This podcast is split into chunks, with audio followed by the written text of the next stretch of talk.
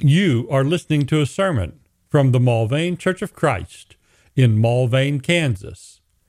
Subscribe in your favorite podcatching app or find and listen to any sermon online at mulvanechurch.com slash sermons. Tonight, here in Hebrews 12, we're in the final uh, two chapters of the book, and uh, we're in the final chapter, as they've been divided, of the main line of exhortation and uh, instruction. There's going to be some miscellaneous exhortations in chapter 13, uh, but we're in the uh, last of the main line of argument and exhortation. Uh, we've seen how Christ was greater in so many respects uh, in relation to position, uh, even regarding angels, of service and ministry, even regarding Moses and Aaron, those things. God gave uh, to the people by the law and the ones who brought the law, uh, the greater sacrifices of Christ, his greater mediation, the great salvation that's now in him. And last two studies were on the examples of the faithful as reasons to uh, follow, as they'd received uh, so much that God had promised, yet they served not receiving the fullness of it but it was it wasn't until our time uh, that the fullness came, and it even goes so far as to say, apart from them, apart from us, pardon, uh, they were not made perfect. So now we have the example of Jesus, and we don't always think of Jesus in the example of the faithful, but he was the most faithful that there ever was. And so the faithfulness of Jesus is uh, something to be uh, a lesson for us and an encouragement for us an example uh, for us, and also uh, the one we see that on whom we can truly rely. Moving on from there, we're going to see that uh, God disciplines uh, his children, all those whom he receives, and expects us to help one another out. And so, uh, this uh, first part of the last chapter, then, on finishing. So, we're going to have a strong finish to the book of Hebrews, encouraging us to finish our race in a strong way as well. So, chapter 12, first part on finishing. Next time, uh, chapter uh, 12, we'll continue our study uh, with more on the strong finish. So, the text, Hebrews 12, therefore, since we have so great a cloud of witnesses surrounding us, let us also lay aside every encumbrance and the sin that so easily entangles us and let us run with endurance the race that's set before us, fixing our eyes on Jesus, the author and perfecter of faith, who, for the joy set before him, endured the cross, despising the shame, and is set down at the right hand of the throne of God. Verse 3 For consider him who has endured such hostility by sinners against himself, so that you will not grow weary and lose heart. You have not yet resisted to the point of shedding blood in your striving against sin. And you have forgotten the exhortation which is addressed to you as sons. My son, do not regard lightly the discipline of the Lord, nor faint when you're reproved by him. For those whom the Lord loves, he disciplines, and he scourges every son whom he receives. It is for discipline that you endure. God deals with you as sons. For what son is there whom his father does not discipline? But if you are without discipline, of which all have become partakers, then you're illegitimate children and not sons. Furthermore, we had earthly fathers to discipline us, and we respected them. Shall we not much rather be subject to the Father of spirits and live? For they disciplined us for a short time as seemed best to them, but he disciplines us for our good, so that we may share in his holiness. All discipline for the moment seems not to be joyful, but sorrowful. Yet to those who have been trained by it, afterward it yields the peaceful fruit of righteousness. Therefore, strengthen the hands that are weak and the knees that are feeble. Make straight paths for your feet, so the limb which is lame may not be put out of joint, but rather be healed. Pursue peace with all men, and the sanctification without which no one will see the Lord. See to it that no one comes short of the grace of God, and that no root of bitterness springing up causes trouble, and by it many be defiled. so that there be no immoral or godless person like Esau. And then it continues. We read on into the section about Esau just a little past our reading because this uh, study tonight is to be verses 1 to 14. But I believe the key verse of all of chapter uh, 15, all of chapter 12 is in the 15th verse, right where we're going to break the study between uh, this week's and next week's study, Lord willing. Right there in verse 15, it says, See to it that no one comes short of the grace of God. So, brethren, see that no one comes up short of receiving all that God's grace intends. How do we do that? Well, pardon. How do we do that? We have uh, the practical exhortation to fix our eyes on Jesus, uh, the one who was uh, faithful, as we said, the most faithful, uh, the one who charted the path for us, the one who empowers us to follow the path. We have then also the discipline of God, the exhortation to remember that God's uh, discipline, uh, his methods here are to help us, and they are signs of our reception. His discipline is not a sign of our rejection. His discipline is because he loves us and he wants the best for us. And so it's our reception that's emphasized, and he does it for our improvement because he cares. And then we have the instruction of helping one another. Then we have to finish, and it'll be next week's study, we have the negative example. After the positive examples, we have the negative example of Esau. Esau was, if you recall, uh, the twin brother of the man who uh, was uh, Israel. He was the twin brother of Jacob. He was the first son of the child of promise. But he was rejected and he lost his blessing. He became the left behind uncle of the patriarchs. And he's in the story for a little while as a central character, but not in a good way. And he's left behind. And so Esau is brought out as our negative example. And then we're told of what kind of glorious kingdom it is instead that God would bring us to. So that'll be next time with uh, the negative example of Esau and the great thing to which God brings us to. But now, uh, let us turn our eyes here back in verse 1 to Jesus. To Jesus. So we had the great cloud of witnesses, verse 1 said. We had all those faithful people. Uh, we think about them, uh, and we kind of go to an athletic metaphor here. We've got a great cloud of witnesses, uh, witnesses Think about the stadium full of the faithful people who've run their race. They're now going to watch us run our race. As we are running our race, uh, what are we doing? We are laying aside every incumbent, encumbrance and the sin that so easily entangles us. We run our race with endurance. So the race we're in, it's not just one lap around the stadium. It's it's a bit more of a marathon. It's it's a long run, and on that long run, there are troubles. There are things that encumber us. We lay aside every encumbrance and the sin that entangles us. Uh, the encumbrance might be, uh, well, you think about athletes. Uh, you almost can't watch some of the races uh, that some of the athletes run uh, because uh, they pared their clothing down to such a degree that it almost doesn't seem, you know, quite quite uh, uh, seemly to to watch them.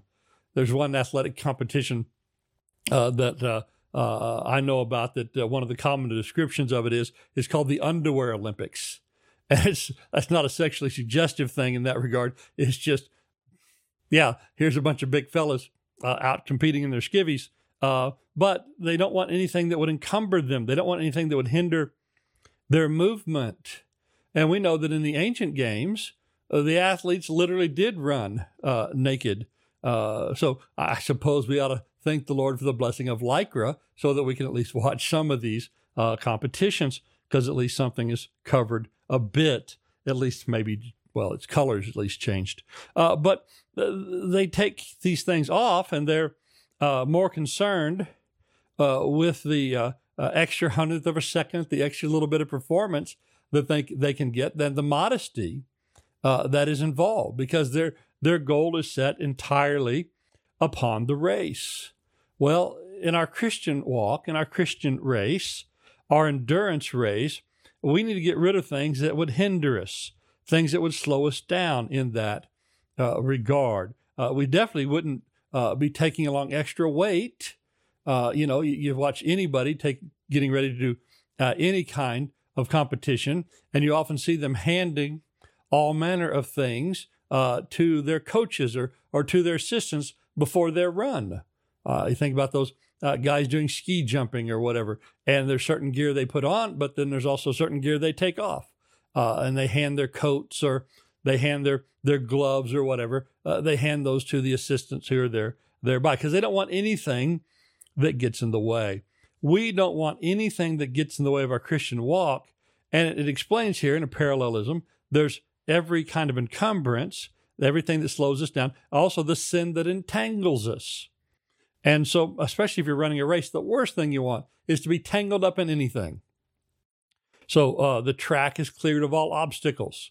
Uh, you know, you just think about the uh, the work done to make sure that the track is as level as possible, uh, to make sure the track uh, is as clean as possible. Every kind of thing is taken off the track. And the only time we see things on the track in races is usually in uh, those kind of highlights uh, of you know the, the, not top ten, uh, the the folly highlights, the uh, the mistake highlights, where there's things on the track. And we have though in our Christian walk, we have all kinds of things on the track, on the course, on the way, all kinds of sin that easily tangles us up. And we'd like for there not to be that, but there is the sin easily entangles us. It's so easy for us to get just off the track. It's so easy for us uh, to run into or run through obstacles, every kind of, of uh, lust, every kind of unbelief, every kind of uh, uh discouragement, every kind of thing uh, comes up, and it just seems to, you know, be so easily attracted. We get tangled up in it. And so Sin easily entangles us. Well, what's the cure? Verse 2 Fix your eyes on Jesus. One of the reasons why we can fix our eyes on Jesus is uh, he has run this race. Uh, he had a life of faithful service. He was the most faithful and is the author or the captain, the leader of the way. We've already been told this back in chapter 3.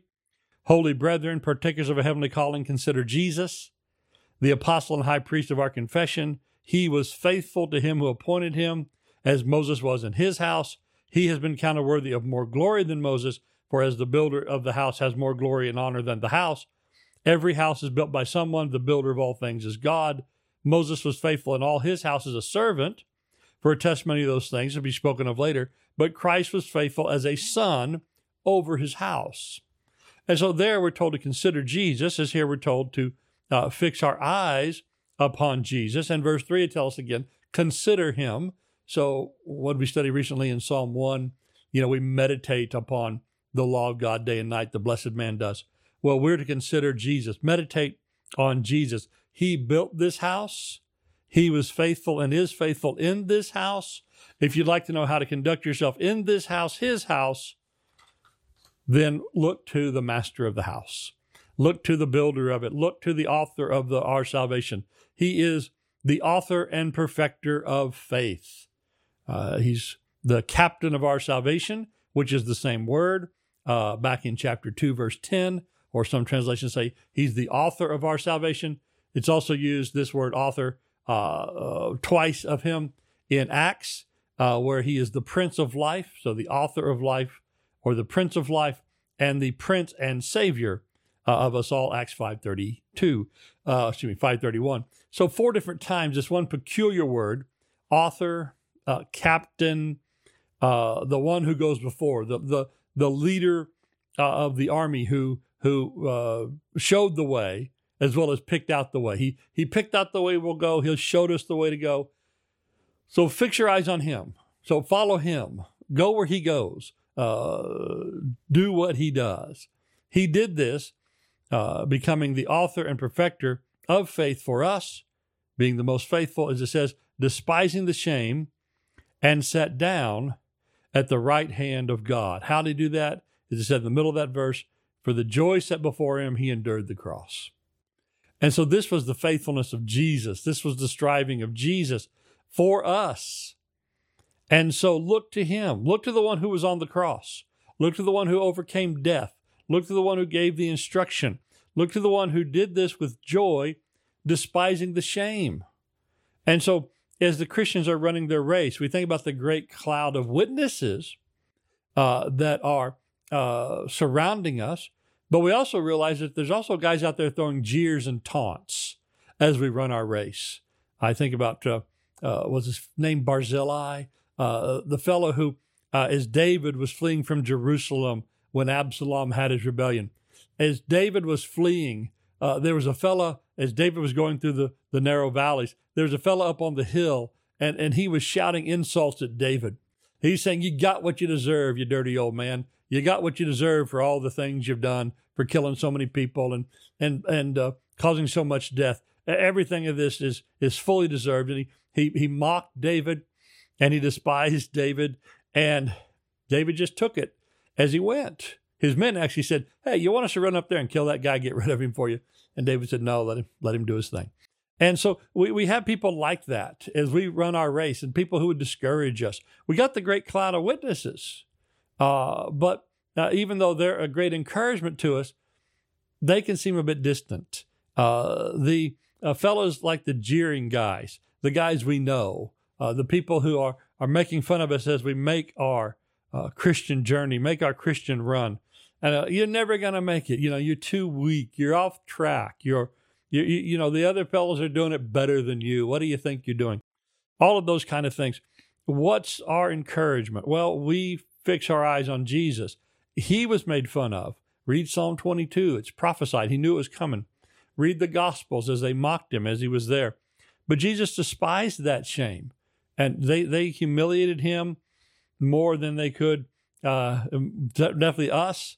Uh, they uh, gave him every heap of, of shame and embarrassment and and uh, discouragement they could, and yet where is he now? He's sat down at the right hand of the throne of God. And so look to that. Let that be your example. Follow after him. Consider him who endured such hostility against himself. So there's outright hostility of the maker of this route, of the first runner of this route, of the first one who went this way, uh, we go this way in Christ to God. Here's the one, Christ Himself, who brought the way uh, to God.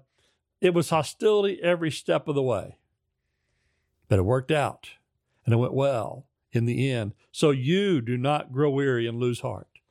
Again, what did we say was our key verse that we were looking at in this chapter? See to it that no one comes up short. Well, one way to come up short is to give up and pull up.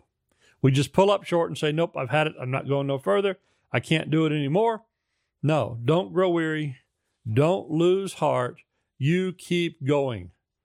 Like in Galatians 6 9, don't lose heart in doing good, for in due time we'll reap if we don't grow weary. Or James 5 and verse 7, be patient therefore, brethren, until the coming of the Lord. Verse 8, you too be patient. Strengthen your hearts, for the coming of the Lord is at hand. So we're waiting for that day for him to come, or we're waiting for that day that we go to him. We are near to God and we need strength. We need faith to finish the course. Now, verse 3, excuse me. Now, in verse uh, 4, uh, we find out that it, it might get tougher for a bit. The writer says, You have not yet resisted to the point of shedding blood in your striving against sin. In your being faithful and not sinning, it hasn't yet caused you to shed blood. Well, shed blood is a common scriptural figure of speech meaning someone's dead. Shedding blood don't mean you bleed a lot. Shedding blood means you bleed out. Shedding blood uh, is a, a common metaphor for death because so often death is a bloody business, especially violent death, uh, untimely death, death caused by somebody else. So some of these people may well have persecution even to the point of death.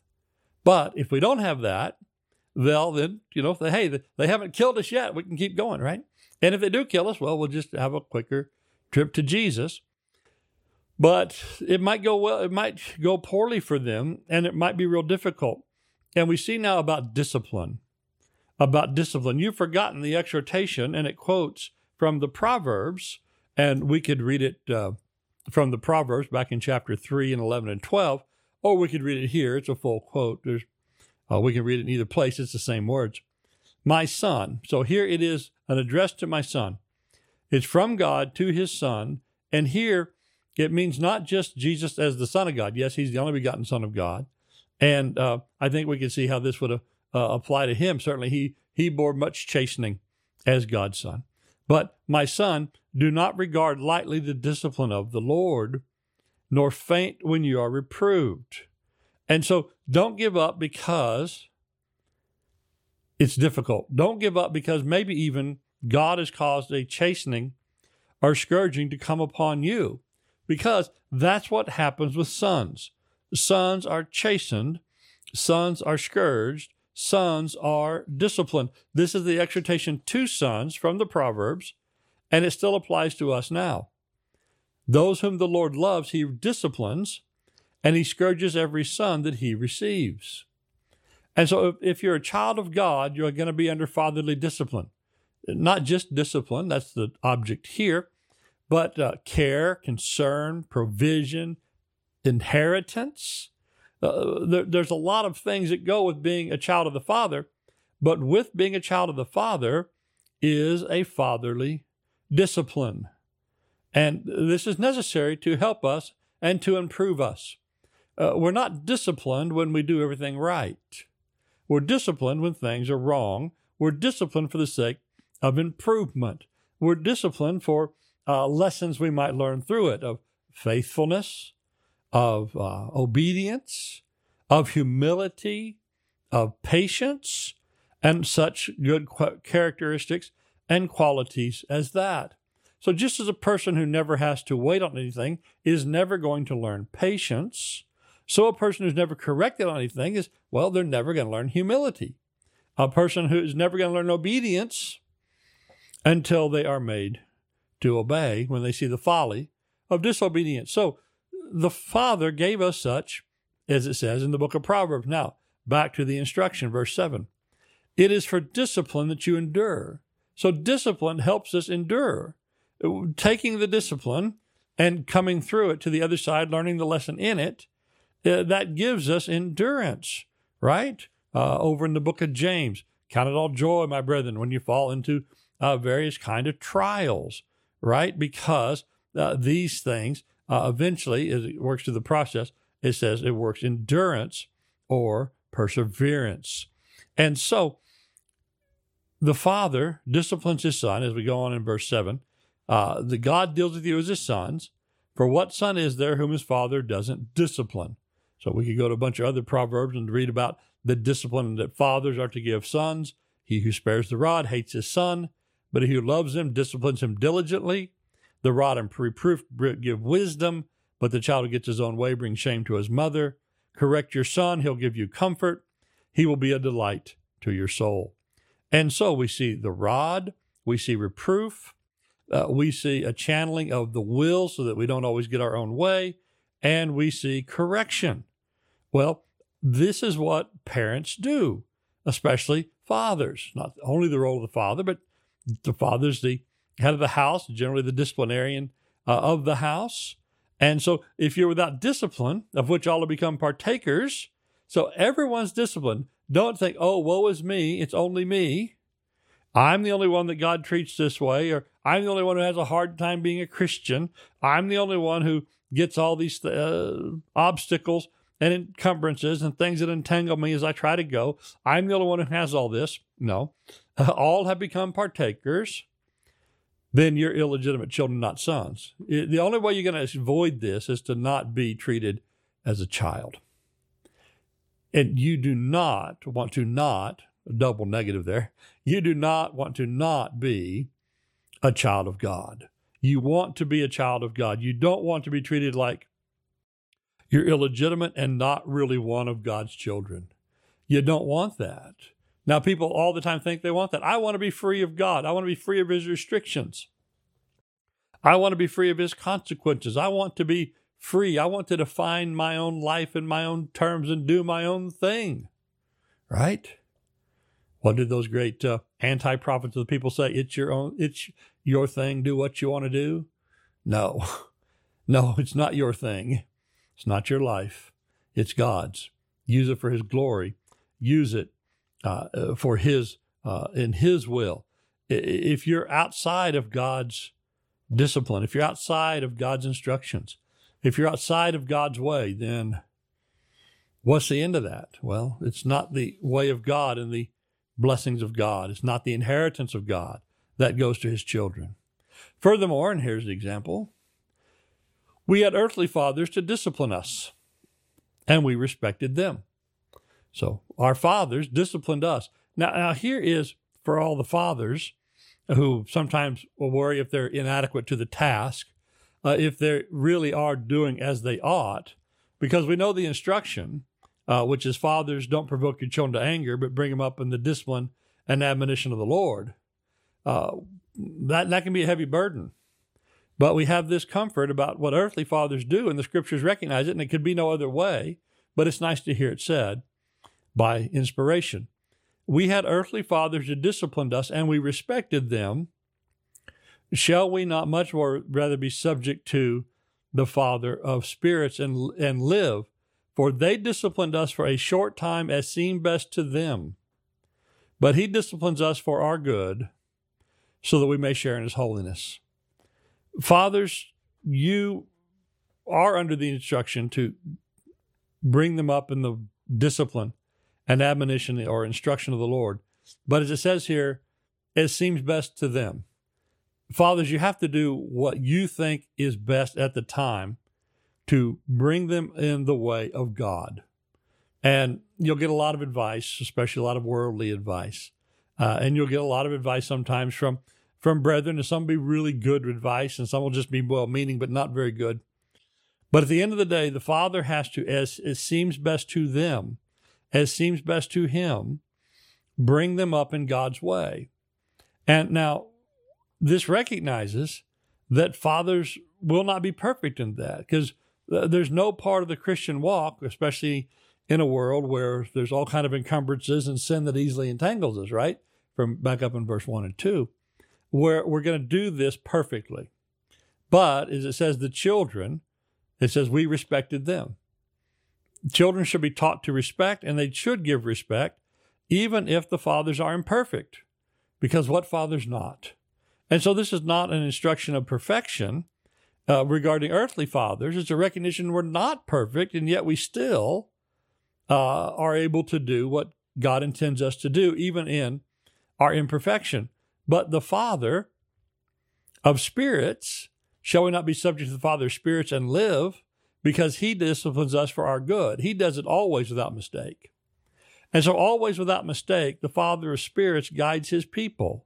He does it always for good. And as a result, we can share in his holiness. And so God leads us to be holy like he's holy, right? That's the great call, repeated uh, multiple times in Leviticus and repeated uh, numerous times in the New Testament as well. Be holy as he is holy. Well, how? By following his plan of instruction and discipline, by being under uh, the guidance of the word, by receiving that and living that in a faithful way. And so he disciplines us for our good.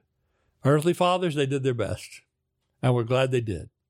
Uh, and we respect them for what they did. And those who don't, uh, uh, well, what's the first commandment? Honor your father and mother, right? Honor them. Uh, they they have an important job, and do that important job. Uh, you know, looking to Jesus as you do. Uh, and children grow up obeying them, submitting to them, looking to Jesus as you do, uh, but then recognize we've got a greater Father in heaven uh, with even greater plans and purposes, and His goal is to bring us to holiness. And there might be some discipline. Well, there shall be, there will be some discipline to bring us to His holiness. Now, we don't like it when it happens. Uh, verse 11 All discipline for the moment seems not to be joyful. Well, everybody there, amen. I didn't like it, don't like it. Um, all discipline doesn't seem at the moment to be joyful, but sorrowful. Yet for those who've been trained by it, afterward it yields the peaceful fruit of righteousness. And so we just think about uh, that uh, is a general principle uh, of life as well as a peculiar thing here in the Christian life that if anyone's trained in a way, if anyone's trained in a discipline, if anyone has gone through the efforts to really perfect the thing, eh, that practice is no fun. Uh, they'll sometimes do uh, documentary type things on some of our great athletes, and they'll show some of their training regimen, how early they get up, how many hours a day uh, they put into a thing, and and so many of these uh, athletic disciplines where uh, you know you reach your physical peak of it uh, uh, as a, a, teenager or very early twenties, but you got to put in so many hours still to be skilled in it.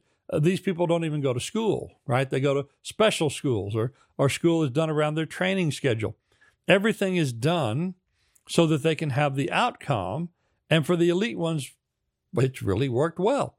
Uh, well, every kind of discipline, every kind of, of uh, regimen that we may follow, it's no fun to get started.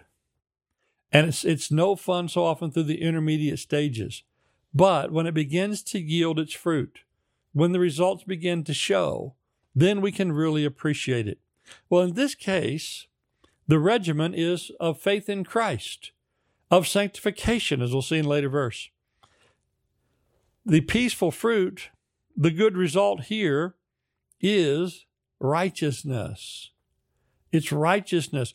And so, one of the things about so many of these, uh, again, using the example of athletes, because we, in a, in a, text that has brought that uh, up, is we think, well, I don't know if the payoff would be worth it. I don't know if I'd want to go through that to accomplish that, right? Or sometimes we do see these athletes, they've reached the height of power and popularity and earning ability. And because of their physical skills, they command multi millions of dollars in salaries or endorsements or in appearances because people want to see these ones who've accomplished so much. And nearly everybody wants to have the result but almost nobody puts in the work. And so those guys did, and it worked well for them. Well, for us in the life of Christ, there's a training in the way of God, and there's a great reward in it a peaceful fruit of righteousness. And so we want that peaceful fruit. But sometimes we don't like the course of discipline that gets us there. But the course of discipline is what brought it to us talking about the discipline of children from the Proverbs. It says, Don't hold back discipline from your child. Although you beat him with a rod, he will not die. You shall beat him with the rod and deliver his soul from Sheol. So sometimes there's a soul in the balance of earthly discipline. But then we also think now, again, by parallel, the spiritual discipline. Psalm 119, 67. Before I was afflicted, I went astray but now I keep your word. Or Psalm 119 again, now verse 71 It was good for me what, that I was afflicted, that I may learn your statutes. So there are some learnings we, we get better, more effectively in difficulty than in ease. We might have wished it was a simple book assignment where we just sort of filled in the blank, especially fill in the blank out of a word bank, right? okay, I know it's got to be one of those 12 words. And if I use that word here, I only got 11 words left. And by process elimination, but it's not always fill in the blank with a word bank provided. It's not like the algebra book all the time, uh, you know, that where like, you know, the answer to the even numbers or the odd numbers, I forget which, the answers to half the questions are in the back. So we can always immediately uh, check our work, although sometimes even that didn't help me much. But we have a peaceful outcome of righteousness that only comes with some difficult experience at times and applying the word in a deeper way than we ever would have thought we needed to. But even our Savior, who knew all things and was closer to the heart of God than anyone, he spent nights in prayer and mornings in prayer and evenings in prayer. And we think about his devotion to the word that he knew. And then we try to go through life without that devotion of prayer and without that knowledge of the word. And even though the word is with us, uh, well, we got it on our phones, we have it multiple printed copies all around us, we still don't read it to know. And we wonder, well, why is it going so hard? Why is this? Why, why isn't this easier? Or maybe under the discipline of the Father. But again, if you are under the discipline of the Father, that is not a sign of rejection. That's a sign of reception. And it's an exercise to help us improve. So, therefore, now comes the mutual aid section. Verse 12 Strengthen the hands that are weak and the knees that are feeble. As the apostle said to the Galatians, he said, Bear one another's burdens and thus fulfill the law of Christ. As Isaiah said long ago, Isaiah 35, encourage the exhausted and strengthen the feeble. Say to those who are anxious of heart, Take courage and fear not. Behold, your God will come with vengeance. The recompense of God will come, but he will save you. And so say to one another and bear with one another, bear the burdens of one another, strengthen the others. What did Paul say to Romans 14? No one lives to himself and no one dies to himself.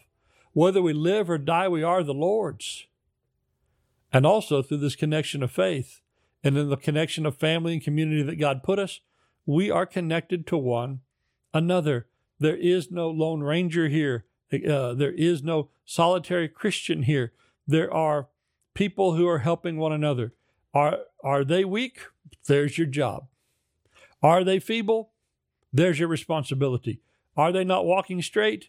There's your, there's your opportunity to go help. Make straight the paths of your feet, so the limbs which are lame may not be put out of joint, but rather be healed. So you walk straight and you help others to walk straight too.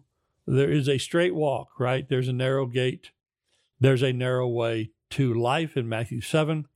There's a highway and right way through the wilderness in the Lord, Isaiah 40. The voice is calling, Clear the way in the wilderness, make smooth a desert highway for our God. Let every valley be lifted up, let every mountain and hill be made low. Let the rough ground be made plain, and the rugged terrain a broad valley. Then the glory of the Lord will be revealed, and all flesh will see it together. The mouth of the Lord has spoken. Help others, make the way easier for them. Uh, those who are out of joint, uh, help them be healed. And then our final instruction tonight pursue peace with all men. How do you help the weak? Well, not by causing trouble. How do you help those that are out of joint? Not not with a, a big fight. No, pursue peace.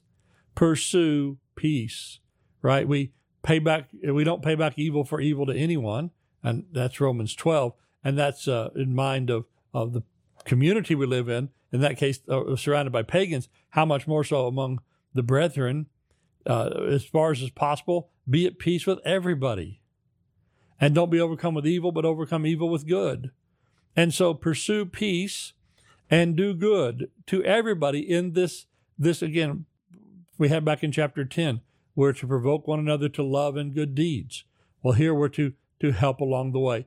And it says, pursue not just peace, but also the sanctification.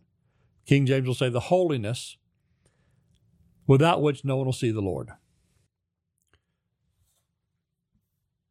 Heaven is a holy place. Those that are going to go there have been made holy by the Lord. He has sanctified them. And then we are to pursue sanctification. If we don't pursue sanctification, we aren't pursuing the life in the Lord.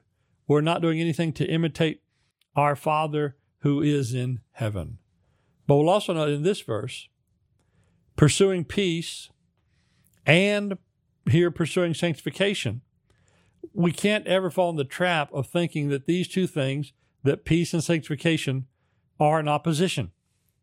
You can't be factious and justify your actions by saying, Well, I'm just trying to be holy and I'm trying to get them to be holy.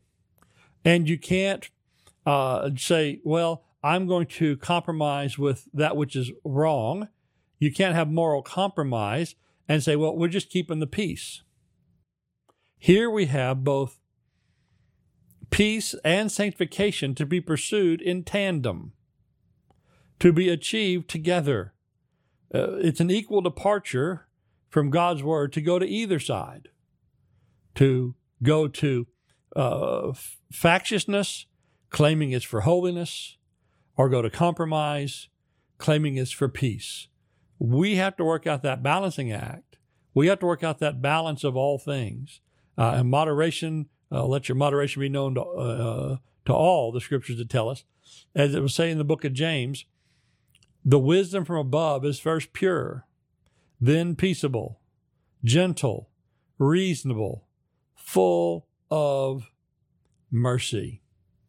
Well, there's no factiousness there in the peacefulness, gentleness, reasonableness, and mercifulness, but also there's no compromise with uh, error there and, and, and uh, wrong because it's pure and it's without hypocrisy. And so that's the wisdom from above. That's not the wisdom of the world. The wisdom of the world says pick one. All right, sanctification or peace. Pick one. God says your instruction is to follow both, as the Lord did. So James said, the seed of whose fruit is righteousness is sown in peace by those who make for peace. You can't have righteousness without peace. And you can't have peace without righteousness. They're set. So help each other to do that. There is no uh, situation where you're going to purposely leave others behind so that, well, I'm going to leave you behind so I can get closer to God. Well, I know evil companions corrupt good morals. yet you're going to leave behind heathens and pagans, but not brethren. And some have thought that was the path to greater sanctification, and that was an error. But others have thought that the path to uh, uh, greater peace is without sanctification, and that is an equal error. So, our conclusion tonight, and where we start next time, and again, uh, where we said is the key verse here in verse 15 see to it that no one comes short of the grace of God. How do we do that tonight? By fixing our eyes on Jesus. We have the greatest example, as we had all the other great examples, but here's a better one. At the beginning of chapter 12, even greater than the faithful of chapter 11, we have the discipline of God to direct us, and we have each other helping along the way. Next time, the negative example of Esau, but then the glorious thing to which God has called us in his kingdom. Thank you for listening to this sermon from the Mulvane Church of Christ.